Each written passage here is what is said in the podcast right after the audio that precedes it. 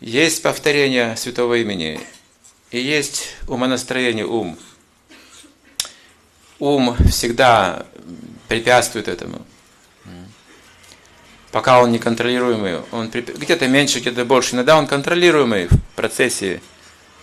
Иногда мы чувствуем, что ум счастлив тоже, воспевает, что-то происходит, трансформация какая-то. Но потом снова, снова он упрям, и снова возвращается, реванш некоторый берет, снова на свои круги, на свою позицию возвращается. И мы смотрим, что есть мантра, есть ум.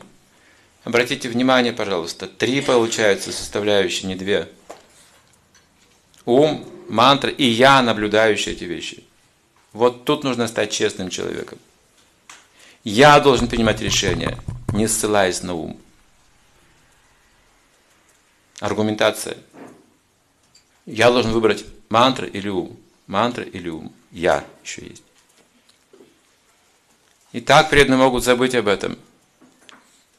Ум просит, говорит, о, мне сегодня трудно повторять мантру. Это ум. Это всего лишь ум.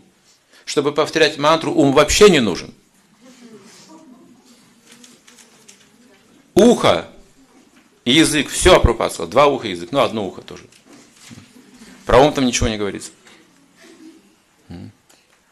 Он либо повторяет, либо не повторяет. Больше он не нужен никуда, он вообще не нужен человеку ум. Имеется в виду, он все равно будет существовать. Это функция, определенная функция тонкого тела. Но если говорить о его необходимости, насколько он необходим, он необходим только для самоосознания. В остальном, в остальном ум лучше устроен у животных. Он там не сеет противоречий много, беспокойств.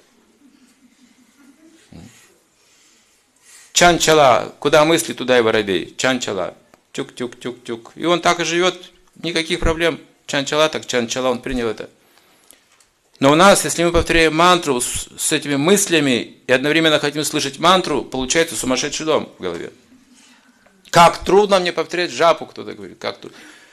Ну, потому что ты отождествляешь себя с этим умом, ты аргументируешь, ты мошенничаешь, ты не повторяешь, не слушаешь джапу.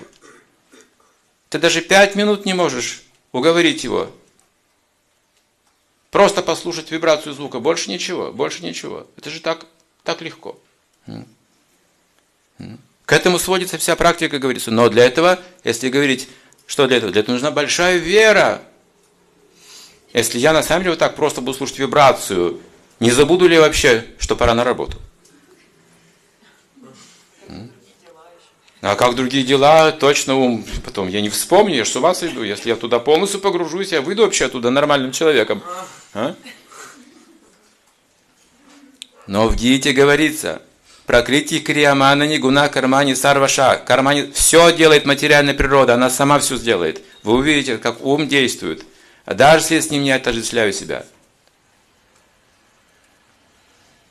Но наша задача не делать каких-то лишних вещей в жизни, пустое время провождения, бессмысленные какие-то вещи, или более того, вредные какие-то вещи, это все ум туда идет. Сколько времени мы загубили уже до сознания Кришны? Годы и многие жизни впустую проходят. Уже это, это факт, видите? А что? Это ум, который мы верим в него, вот куда нас ведет этот негодяй, этот ум.